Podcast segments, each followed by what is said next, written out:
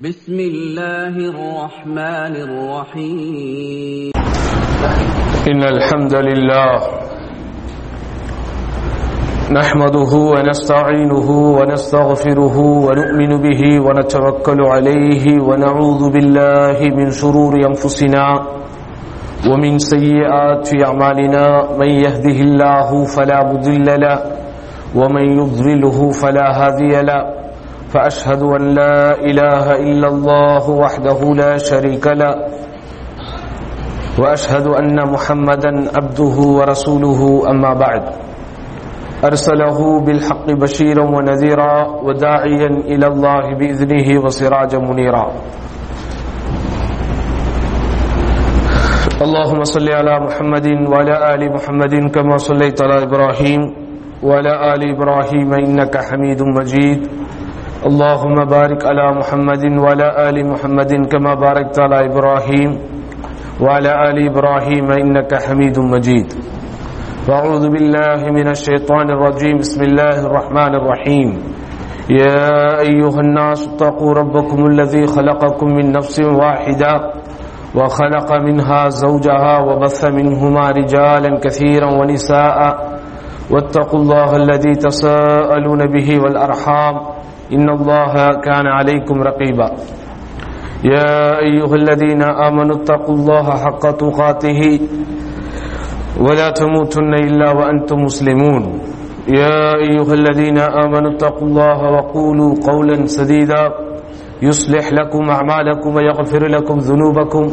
ومن يطع الله ورسوله فقد فاز فوزا عظيما. فإن أصدق الحديث كتاب الله. وخير الهدي هدي محمد صلى الله عليه وسلم وشر الأمور محدثاتها وكل محدثة بدعة وكل بدعة ضلالة وكل ضلالة في النار அன்பிற்கினிய சகோதரர்களே பெரியோர்களே எல்லாம் வல்ல அல்லாஹுவின் பேரருளால் பெரும் கிருபையினால் அவன் நம்மீது சுமத்திருக்கிற இந்த ஜுமா கடமையை நிறைவேற்றுவதற்காக அவனது இல்லத்தில் திரளாக ஒன்று சேர்ந்திருக்கிறோம். இந்த நேரத்தில் நாம் செய்கிற இந்த நல்ல அமலுக்கும் ஏனைய எல்லா அமல்களுக்கும் உண்டான நிறைவான பலனை வல்லோன் அல்லா ஈருலகிலும் வழங்கியருள்வானாக என்ற பிரார்த்தனையோடு இன்றைய ஜுமாவின் முதல் உரையை ஆரம்பம் செய்கிறேன். அருமையானவர்களே ஹிஜ்ரி ஆயிரத்தி நானூத்தி நாற்பத்தி ஐந்தாம் ஆண்டு முஹர்ர மாதத்தின் பத்தாவது பிறையில் நாம் அனைவரும் இருக்கிறோம். இந்த முஹர்ரம் என்கிற மாதமானது அல்லாஹனுடைய சரியத்தின்படி போர் செய்வதற்கு தடை செய்யப்பட்ட புனித மாதங்களில் ஒன்று. துல்காதா துல்ஹஜ் முஹர்ரம் இதே போன்று ரஜப். இந்த நான்கு மாதங்களும் அல்லாஹுவினால் புனிதப்படுத்தப்பட்டிருக்கிறது. இந்த முஹர்ர மாதம் புனிதமாக ஆக்கப்பட்டதற்கு வரலாற்று ரீதியாக ஒரு காரணம் இருக்கிறது. ஹஜ் என்கிற பெரும் கடமையை முடித்துவிட்டு செல்லுபவர்கள் ஊர் திரும்புபவர்கள் அவர்கள் சமாதானமான முறையிலே பாதுகாப்போடு அவர்களுடைய பயணங்களும் பாதைகளும் அமைய வேண்டும் என்பதனால் இந்த முஹர்ரம் என்கிற இந்த மாதத்தையும் போர்கள் செய்வதற்கு தடை செய்யப்பட்ட மாதமாக ஒரு புனித மாதமாக அல்லாஹ் ஆக்கியிருக்கிறான் என்று வரலாற்று அறிஞர்கள் குறிப்பிடுகிறார்கள். ஏனென்றால் துல்ஹஜ் மாதத்திலே பிறை பதிமூன்று வரை பிறை பதினான்கு வரை ஹாஜிகள் தங்களுடைய கிரியைகளை முடிப்பார்கள். இன்றைக்கு இருப்பதை போலல்ல அந்த காலத்தினுடைய ஹஜ்ஜின் ஏற்பாடு என்பது. மிகுந்த சிரமங்களோடு அவர்கள் புறப்பட்டு வர வேண்டும். பாதைகளை கண்டுபிடிக்க வேண்டும். பயணங்களை அமைத்துக் கொள்ள வேண்டும். பயணம் நெடுக வழி நெடுக அவர்களுக்கு தேவையானதை உடனே அவர்கள் எடுத்துச் செல்ல வேண்டும். வழிப்பறி தொல்லைகள் இருக்கிறது. பாதைகளில் ஏற்படுகிற சில பயங்கரங்கள் இருக்கிறது. எதிர்பாராமல் விலங்கினங்களால் உயிரினங்களால் ஏற்படக்கூடிய வதைகள் இருக்கிறது. செல்லுகின்ற வழியிலே திடீரென்று ஏற்படக்கூடிய சீதோசன நிலையின் மாற்றங்கள் இருக்கிறது. காலநிலையின் பருவநிலையின் மாற்றங்கள் இருக்கிறது.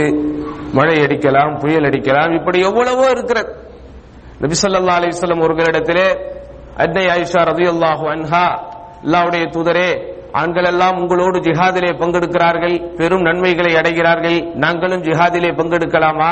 எங்களுக்கும் அனுமதி இருக்கிறதா? என்று கேள்வி கேட்டபோது ரசூலுல்லாஹி ஸல்லல்லாஹு அலைஹி சொன்ன பதில் ஜிஹாதுக்குன்ன அல் ஹஜ் உங்களது ஜிஹாத் என்பது ஹஜ் கடமையை நிறைவேற்றுவதுன்னு சொன்னாங்க. இப்படிதானே? அது என்னதான் ரசூலுல்லாஹி ஸல்லல்லாஹு அலைஹி பெண்களுக்கு மட்டுமே சொல்லி இருந்தாலும் அந்த காலத்தில் நடைபெற்ற செய்து செய்யப்பட்ட ஹஜ் என்கிற கிரியைகள் ஹஜ் என்கிற கடமைகள் ஜிஹாதுக்கு ஒப்பானதாகத்தான் இருந்தது. ஹஜ்ஜுக்கு திரும்புபவர்கள் ஹஜ்ஜுக்கு செல்பவர்கள் மீண்டும் தங்களுடைய இல்லம் பக்கம் திரும்புவார்களா என்பது சந்தேகமே. ஒவ்வொரு குடும்பத்திலும் ஒவ்வொரு ஒருவரை ஹஜ்ஜிக்கு வழி வழி அனுப்பி வைக்கிறார்கள் என்றார் விமான போக்குவரத்து கப்பல் போக்குவரத்து என்பது போ- என்பன போன்ற இந்த போக்குவரத்து சாதனங்கள் எல்லாம் இலகுவாக்கப்படுவதற்கு முன்பு வரை ஒரு அரை நூற்றாண்டுக்கு முன்பு வரை அல்லது ஒரு நூற்றாண்டுக்கு முன்பு வரை குடும்பத்தில் ஒருவர் ஹஜ்ஜுக்கு போகிறார் என்றால் அவரை ஜிஹாதுக்கு வழி அனுப்புவதை போல அவர்கள் வழி அனுப்பி வைத்தார்கள் அல்லாஹ்வின் பாதையில் மேற்கொள்ளப்பட்ட ஒரு பயணம் அது.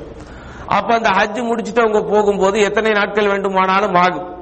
அப்போ அதனால் அவர்கள் தங்களுடைய சொந்த ஊருக்கு ரிலாக்ஸாக போய் அவர்கள் சேர வேண்டும் என்பதனால் அல்லாஹ் சுப்ஹானஹு ஹஜ்ஜுக்கு அடுத்து வரக்கூடிய துல்ஹஜ் என்கிற மாதத்திற்கு அடுத்து வரக்கூடிய இந்த முஹர்ரம் என்கிற மாதத்தை அல்லாஹ் சுப்ஹானஹு என்ன செஞ்சிருக்கிறான்?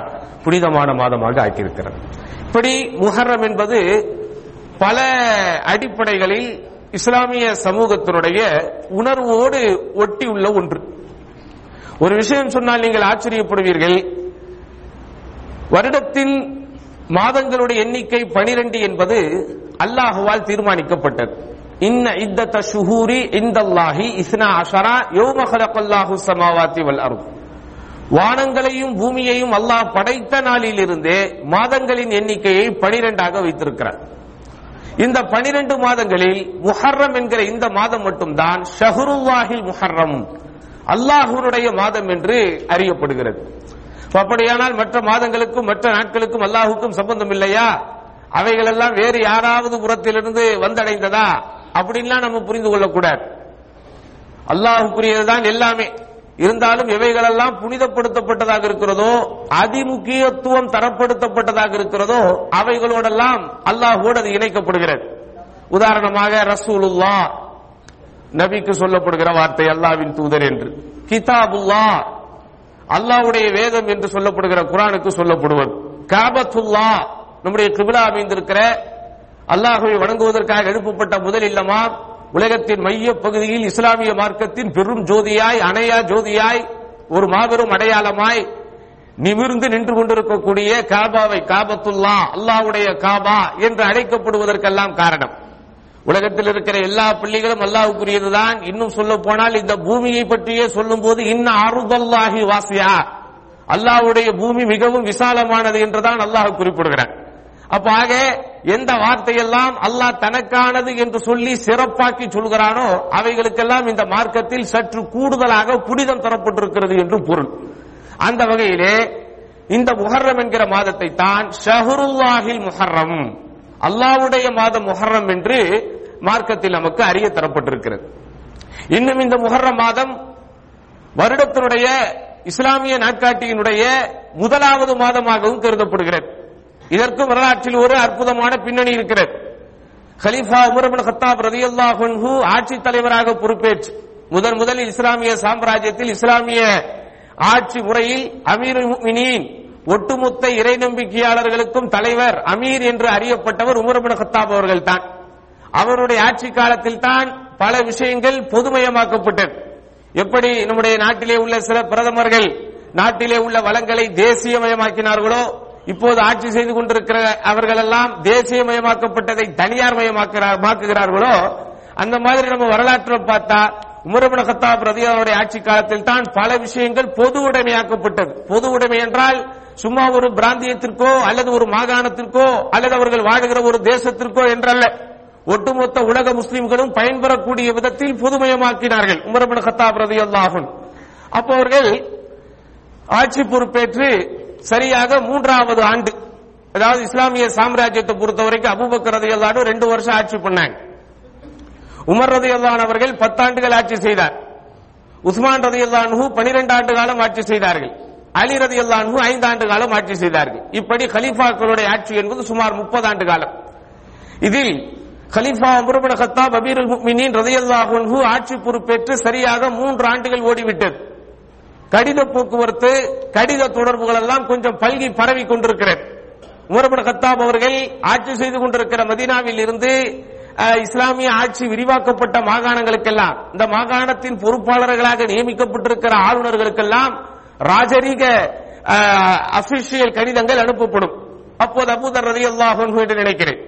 அவர்கள் ஒரு பதில் அனுப்புகிறார்கள் உங்களிடமிருந்து எங்களுக்கு கடிதம் வருகிறது ஆனால் அந்த கடிதத்தில் தேதி இல்லையே என்ன செய்வது? அப்ப மற்ற மற்ற சாம்ராஜ்யங்கள் எல்லாம் என்ன செய்து கொண்டிருந்தன? ரோமாபுரி ரோம சாம்ராஜ்யம் இருந்தது பாரசீக சாம்ராஜ்யம் இருந்தது இப்படி பல சாம்ராஜ்யங்கள் அன்றும் இருக்கத்தான் செய்தது.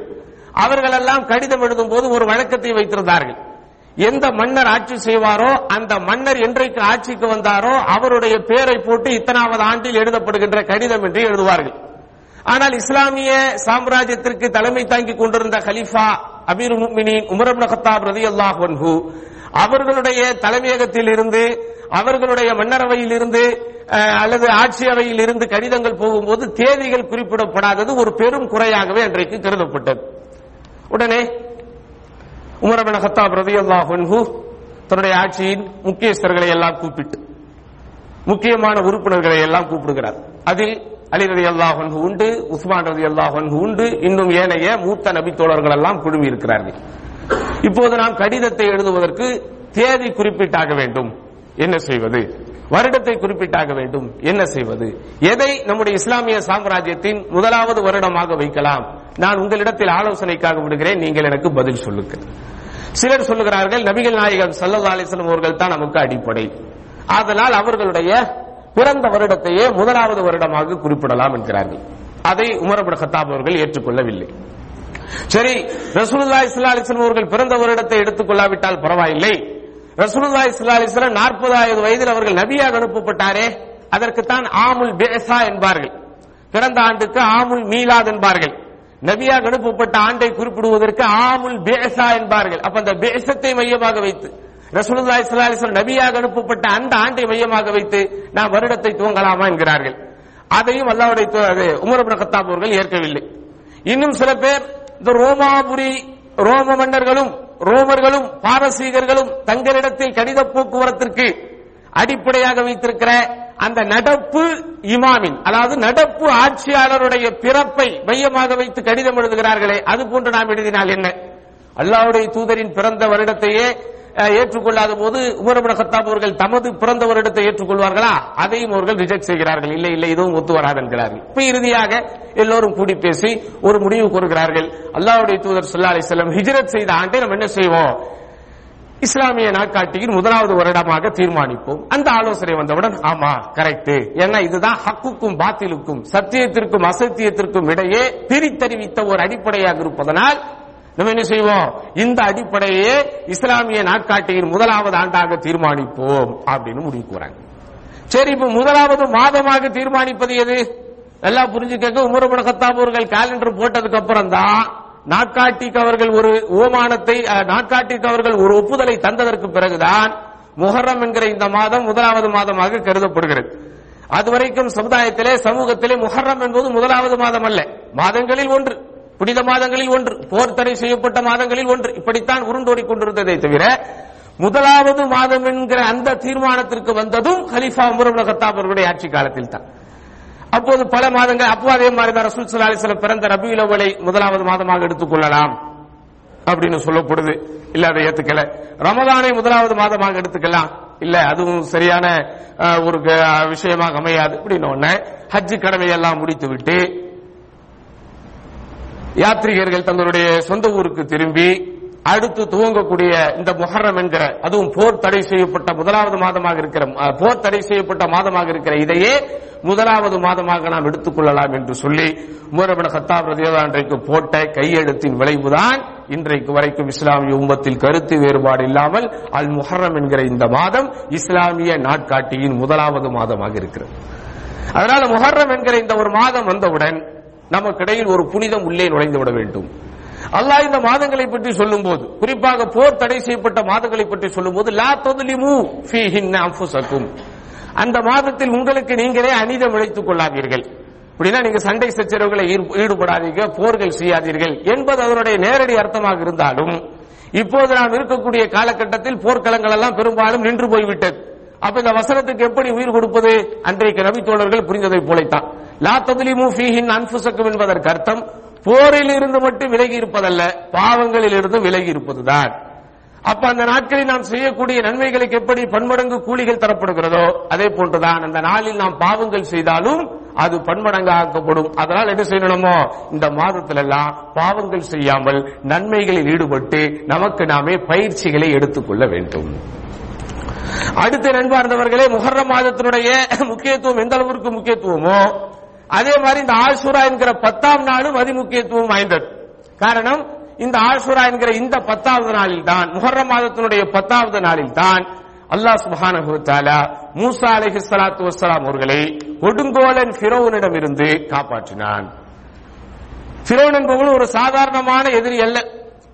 இஸ்லாமிய மார்க்கத்தை பொறுத்தவரை அல்லாஹ்வுடைய வேதத்தை பொறுத்தவரை அதனுடைய அடிப்படைகள் அமைந்திருப்பது நபிமார்களுடைய பிரச்சாரத்தை மையப்படுத்தித்தான். குரானில் வரலாறுகள் சொல்லப்பட்டிருந்தாலும் அது நபிமார்களுடைய வரலாறு தான். குரானின் நல்லொழுக்கங்கள் பற்றி சொல்லப்பட்டாலும் சரி இதை செய்யுங்கள் இதை செய்யாதீர்கள் என்கிற ஏவல் விளக்கல்கள் வந்தாலும் சரி அது எல்லாமே ஏதோ ஒரு நபியுடைய வாழ்க்கையோடு சம்பந்தப்பட்டு தான் இருக்கும். தத்துவங்கள் பேசப்படுவதாக இருந்தாலும் சரி அறிவுரைகள் சொல்லப்படுவதாக இருந்தாலும் சரி உபதேசங்கள் கூறப்படுவதாக இருந்தாலும் சரி உண்மைகளை எடுத்துரைப்பதாக இருந்தாலும் சரி நன்றாக நீங்கள் படித்து பார்த்தால் அந்த குரானுடைய எல்லா விஷயங்களும் ஏதோ ஒரு நபியினுடைய வாழ்க்கையோடு சம்பந்தப்பட்டுதான் இருக்கும். அதில் மூசா என்கிற இந்த இறை தூதர் மிக மிக மிக மிக முக்கியமானவர்.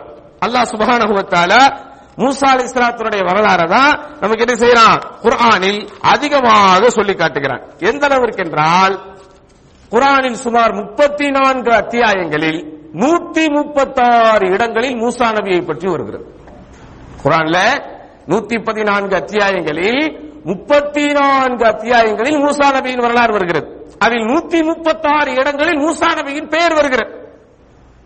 அந்த அளவிற்கு ரொம்ப முக்கியமான ஒரு இறை தூதர் மூசா நபி. அப்படிதானே? அதனால தான் ரசூலுல்லாஹி ஸல்லல்லாஹு அலைஹி வஸல்லம் அவர்களுடைய வாழ்க்கையில நிறைய சந்தர்ப்பங்களில் என்ன செய்யறாங்க மூசா நபியை நினைவு கூறுகிறார்கள். தங்களுடைய சமூகத்தில் இருந்து எந்த பிரச்சனைகளை இவர்கள் எதிர்கொண்டாலும் குறிப்பாக கேட்கக்கூடாத கேள்விகளை குதர்க்கமாக யாராவது கேட்கும் போதெல்லாம் நபி ஸல்லல்லாஹு அலைஹி சொல்ல மூசா நபியை தான் நினைத்து பார்ப்பார்கள். ரஹிமல்லாஹு மூசா மூசா நபிக்கு அல்லாஹ் அருள் புரிவானாக அப்படின்னு பல கட்டங்கள்ல துவா பண்ணியிருக்கிறாங்க. மூசா நபியின் உம்மத்து இதைவிட பெரும் பெரும் கேள்வி எல்லாம் மூசா நபி இடத்திலே கேட்டார்கள் என்றெல்லாம் ரசூல்லாய் ஸல்லல்லாஹு செஞ்சிருக்கிறாங்க? தங்களுடைய சமூக மக்களுக்கு அவ்வப்போது உபதேசம் பண்ணி இருக்கிறார்கள் இன்னும் சொல்ல போனாலே நண்பார்ந்தவர்களே ஒரு முஸ்லிமுக்கு அவன் ஒரு முஸ்லிம் என்பதை உணர்த்தக்கூடிய உயிரோட்டமான ஒன்று நம்மோடு இதுவரைக்கும் இருக்கிறது என்றால் அது தொழுகைதான். தொழுகைதான் ஒரு முஸ்லிமுக்கு அவன் முஸ்லிம் அப்படிங்கறத ஞாபகப்படுத்திக்கிட்டே இருக்கு இப்படிதானே? நம்ம ஒரு பொறுப்புல இருக்கிறோம் அப்படின்னு சொன்னா அந்த பொறுப்பில் நாம் இருக்கிறோம் என்பதை ஞாபகப்படுத்துவதற்கு சில விஷயங்கள் நடந்துகிட்டு இருக்கணும். நான் பாட்டுக்கு ஒரு கூட்டத்துக்கு தலைவனாகிட்டேன் எனக்குன்னு எந்த பொறுப்பு யாரும் தர்றதில்லை. என்னை யாரும் தொடர்பு கொள்றதில்லை. என்னை யாரும் அணுகிறதில்லை. என்னிடத்துல யாரும் ஆலோசனைகள் கேட்பதில்லை. நான் எதையாவது சொன்னா அதை செய்யறதுக்கு ஆள் இல்லை. அப்படின்னா நான் ஒரு தலைவனா? நான் தலைவன் என்பதை நான் ஞாபகம் ஊட்டிக் கொள்வதற்கு என்னிடத்துல என்ன இருக்குது? அப்படிதானே? இப்படி ஒவ்வொருத்தரும் சிந்திச்சு பார்க்கணும். நீங்கள் ஒரு நிறுவனத்திலே ஒரு பொறுப்புதாரியாக இருக்கிறீர்கள். உங்களிடத்திலே ஒரு பதவி கொடுக்கப்பட்டிருக்கிறது என்றால் அந்த பதவிக்குரிய நபராக நீங்கள் இருப்பதை ஞாபகம் ஊட்டுவதற்கு சில விஷயங்கள் உங்களை சுற்றி நடந்து கொண்டே இருக்கணும். அப்படி நடந்தாதான் நீங்க பதவியில் இருக்கிறீங்கன்னு அர்த்தம். அப்படிதானே? எனக்கு பிறந்த பி- பிள்ளைகள் அவ்வப்போது என்னை வாப்பா அப்படின்னு கூப்பிட்டாதான் ஓகே நான் வாப்பா ஆயிட்டேன் அப்படிங்கறது ஞாபகத்துக்கு இருக்கு. அதுக்கு பாட்டுக்கு ஒரு பள்ளத்தாக்குல போது நான் பாட்டுக்கு ஒரு பக்கத்து போறேன். என்னை அதுக்கு கண்டுக்கிறதே இல்லை. என்னிடத்தில் அவர்கள் பேசுவதும் இல்லை. நான் பேசுவதை அவர்கள் கேட்பதும் இல்லை என்றால் நான் தந்தை என்பதை எனக்கு ஞாபகப்படுத்தக்கூடியது என்ன இருக்குது? அந்த மாதிரி என் அன்பார்ந்தவர்களே நீங்க கொஞ்சம் சிந்திச்சு பாருங்க. நீங்க முஸ்லீம் தான் என்பதை உங்களுக்கு உணர்த்துவதற்கு என்ன இருக்கு நம்ம கிட்ட? தொழுகை தான் இருக்கு மினிமம் அந்த தொழுகையும் போயிடுச்சுன்னு வைங்க. எதுவுமே இல்லைன்னு அர்த்தம். அதனாலதான் அல்லாவுடைய தூதர் சொன்னாங்க லஹதுல்லதி பைனனா வ பைனஹும் அஸ்ஸலா ஃபமன் தரக்கஹா ஃபகது கஃபர. எனக்கும் அதாவது நமக்கும் பிறருக்கும் இடையே இருக்கிற வித்தியாசமே தொழுகைதான். நமக்கும் பிறருக்கும் இடையே இருக்கிற உடன்படிக்கையே தொழுகைதான். அந்த தொழுகையை ஒருவன் முறிக்கிறான் என்றால் அந்த தொழுகையை ஒருவன் மறுக்கிறான் என்றால் அவன் நிராகரித்து விட்டான் அப்படிங்கிறாங்க. அப்ப தொழுகை தான் அன்பார்ந்தவர்களே உயிரோட்டமான ஒரு எடுத்துக்காட்டு உயிரோட்டமான ஒரு உதாரணம் எனக்கு என்னையே நான் ஒரு முஸ்லிம் அப்படின்னு உணர்ந்து கொள்வதற்கான ஒன்று. ஆனா இன்னைக்கு சமுதாயத்தினுடைய சாபக்கேடு பெரும்பான்மையானவர்கள் தொழாமல் இருக்கிறார். பெரும்பான்மையானவர்கள். அதிலும் சாபத்திலும் மிகப்பெரிய சாபக்கேடு தொழுகைக்காக கடைகள் மூடப்படக்கூடிய ஒவ்வொரு வக்துக்கும் குறைந்தபட்சம் ஐந்து இடங்களிலிருந்து பத்து இடங்களிலிருந்து பாங்கு சப்தம் கேட்கக்கூடிய இந்த நாட்டிற்கு வந்தும் தொழுகையை ஐந்து நேர தொழுகையை வழக்கமாக்கிக் கொள்ளாத பழக்கமாக்கிக் கொள்ளாத யாரேனும் இருந்தால் என் அன்பார்ந்தவர்களே தெளிவாக நீங்கள் புரிந்து கொள்ளுங்கள். உங்கள் வாழ்க்கையில் நீங்கள் அடைந்த இதைவிட பெரிய சாபம் எதுவுமே கிடையாது.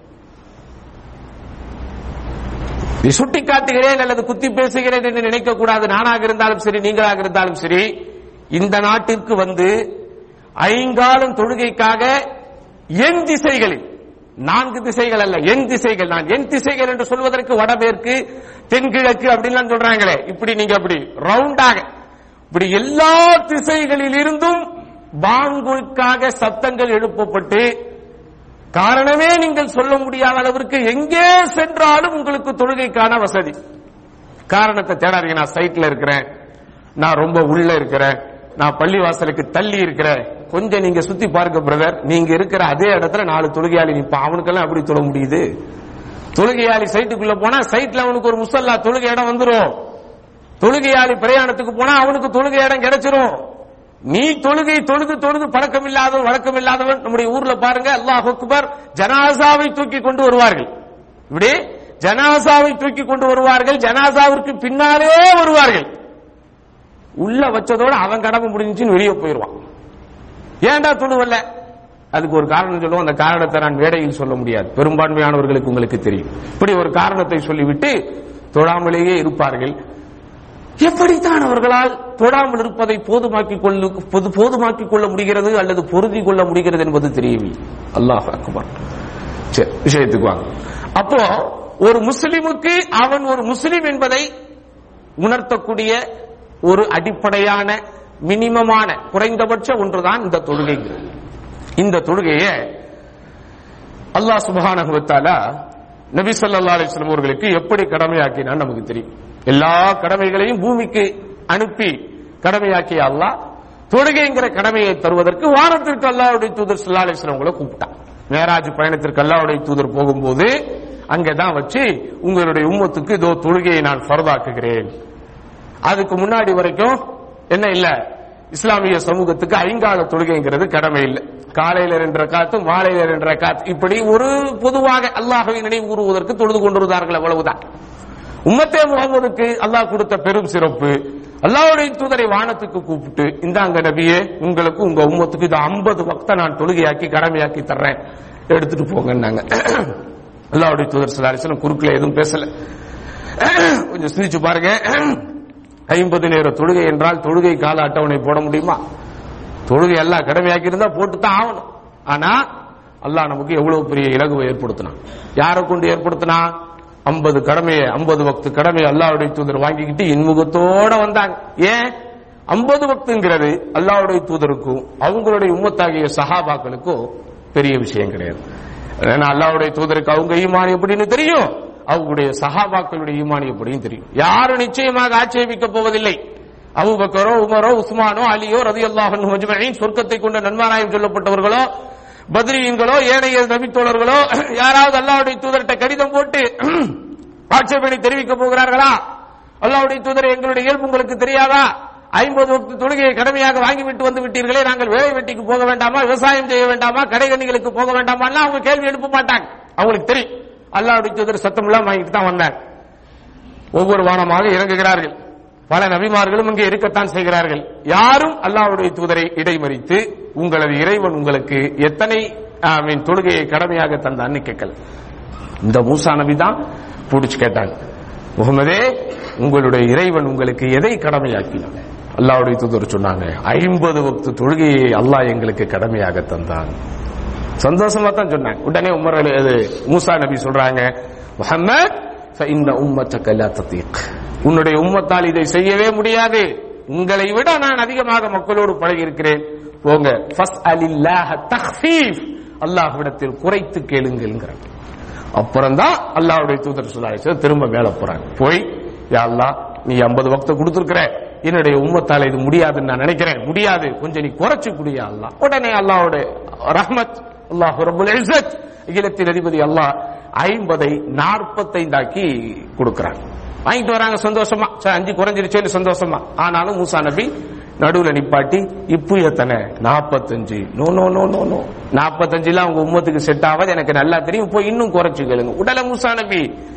யோசித்து பாருங்கள் மூசா நபி எந்த அளவுக்கு இந்த உம்மத்து முகமதுக்கு கடன்பட்டிருக்கிறார்? அன்றைக்கு மட்டும் ஒரு பேச்சுக்கு சொல்லுகிறேன். மூசா நபி பாட்டுக்கு கண்டுக்காம அல்லாவுடைய தூதரை கீழே போகன்னு விட்டுருந்தா என்ன ஆகியிருக்குமே நண்பார்ந்தவர்களே? ஐந்து வக்து தொழுகைக்கே நமக்கு ஒவ்வொருவருக்கும் என்னென்னவோ நடந்து கொண்டிருக்கிறது. ஐந்து வக்து தொழுகையை ஒவ்வொருவரும் கொஞ்சம் தனிமையில் சிந்தித்து பாருங்கள். இதோ முகரம் ஆரம்பித்து விட்டது.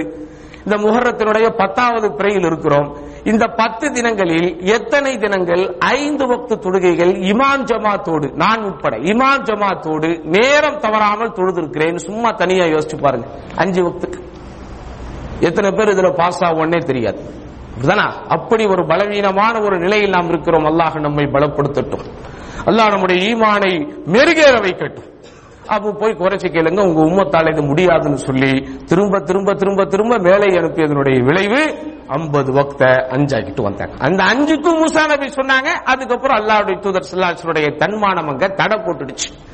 இல்ல இதுக்கு மேல போய் குறைச்சு கேட்கறது அவ்வளவு நாகரிகமா இருக்காதுன்னு சொல்லி அந்த செல்ஃப் ரெஸ்பெக்ட் அல்லாவுடைய தூதர் சில்லா அலி செல்லம் அவர்களுக்கு இருந்த அந்த தன்மானத்தை என்ன செஞ்சிருச்சு அதுக்கு மேல போய் குறைச்சு கேட்க அனுமதி கொடுக்காததனால் அஞ்சு வக்த வாங்கிட்டு கீழே வந்தாங்க. அப்போ என் நண்பார்ந்தவர்களே ஒவ்வொரு நாளும் நீங்கள் ஐந்து வக்த தொழுகும் போது நன்றியோடு நினைத்து பார்க்க வேண்டிய ஒரு இறை தூதர் இருக்கிறார் என்றால் அது மூசா நபி அலைஹிஸ்ஸலாம் அப்ப அந்த மூசா நபியினுடைய வாழ்க்கையில் என்னென்ன மாதிரியான கஷ்டங்களை அவங்க போட்டாங்க? என்னென்ன மாதிரியான புரட்சிகளை அவங்க செஞ்சாங்க? எப்படி எப்படி எல்லாம் அல்லாவுடைய மார்க்கம் வளர்ந்தோங்க தழை தூங்க தியாகம் செஞ்சாங்க. அதெல்லாம் அல்ஹம்துலில்லாஹ் என்ன செய்யணும் நம்ம? வாழ்க்கையிலே கடைபிடிக்க முயற்சிக்கும். அவைகளையெல்லாம் நம்முடைய வாழ்க்கையில நம்ம வந்து என்ன செய்யணும்?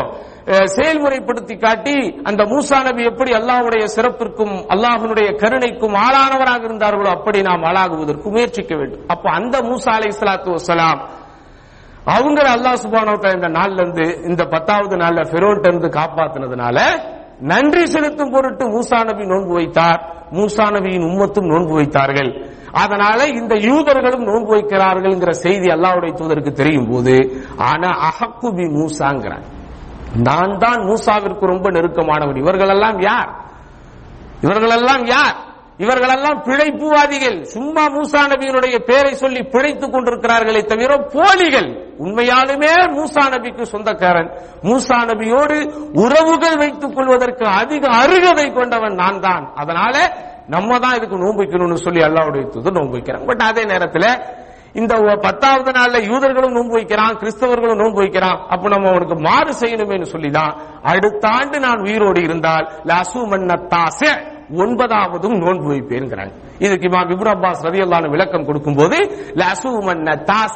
ஆஷிர். பத்தாம் நாளோடு சேர்த்து ஒன்பதாம் நாளும் நான் நோன்பு வைப்பேன். அடுத்த வருஷம் அல்லாவுடைய தூதர் உயிரோட இல்ல. இருந்தாலும் ரசூல் ஸல்லல்லாஹு சொல் என்பது செயலை காட்டிலும் வீரியம் கொண்டது என்பது சமூகத்தில் ஏற்றுக்கொள்ளப்பட்ட ஒரு நடைமுறை என்பதனால் இஸ்லாமிய சமூகம் இந்த ஒன்பதாம் நாள் பத்தாம் நாள் நோன்பு வைத்துக் கொண்டிருக்கிறது. இதனுடைய பலனாக பயனாக விளைவாக கடந்த ஓராண்டு பாவங்களுக்கு உண்டான மன்னிப்பும் நமக்கு கிடைக்கப் பெறுகிறது. பதினாலே நண்பார்ந்தவர்களே இஸ்லாமிய மார்க்கம் ஒவ்வொரு விஷயத்துக்கும் நமக்கு தெளிவாக வழிகாட்டுகிறது. அந்த வழிகாட்டுதல்களை உணர்ந்து தெளிந்து நம்முடைய வாழ்க்கையில் கடைபிடிக்க கடைபிடிக்கக்கூடிய நன்மக்களாக வல்ல ரஹ்மான் நம் அனைவரையும் ஆக்கியருள்வானாக என்று வேண்டி இந்த ஜுமாவின் முதல் உரையை நிறைவு செய்கிறேன் அகூலு கௌலி ஹாதா வாஸ்தஃபிருல்லாஹ் லி வலக்கும் வாஸ்தஃபீஹி அன்னி வஅன்கும் வாஸ்தஃபிரூஹு இன்னஹு ஹுவல் கஃபூருர் ரஹீம்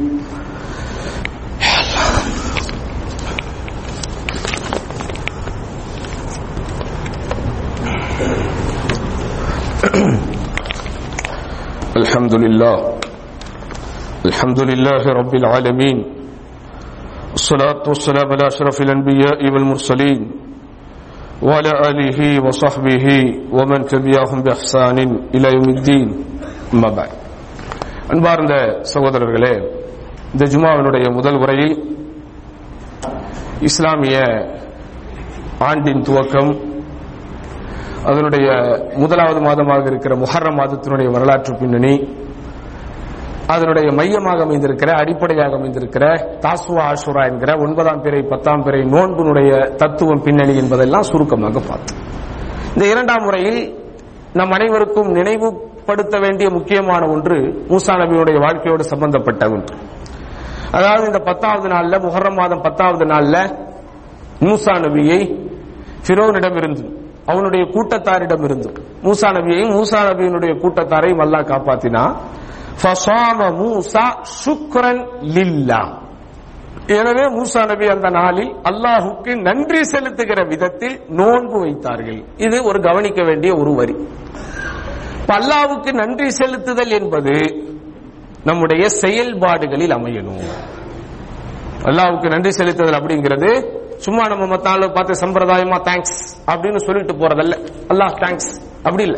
நமக்கு அல்லாஹ் சுமானத்துல கொடுத்திருக்கிற ஆரோக்கியம் அல்லாஹ் நமக்கு கொடுத்திருக்கக்கூடிய பொருளாதாரம் அல்லாஹ் நமக்கு கொடுத்திருக்கக்கூடிய குடும்ப அமைப்பு அல்லாஹ் நமக்கு கொடுத்து கொண்டிருக்கக்கூடிய பாதுகாப்பு இப்படி ஒவ்வொரு மனுஷங்கிட்டையும் தனிப்பட்ட முறையில் நம்ம சிந்திச்சா ஆயிரம் ஆயிரம் அருட்கொடைகளை அல்லாஹ் நமக்கு தரும்.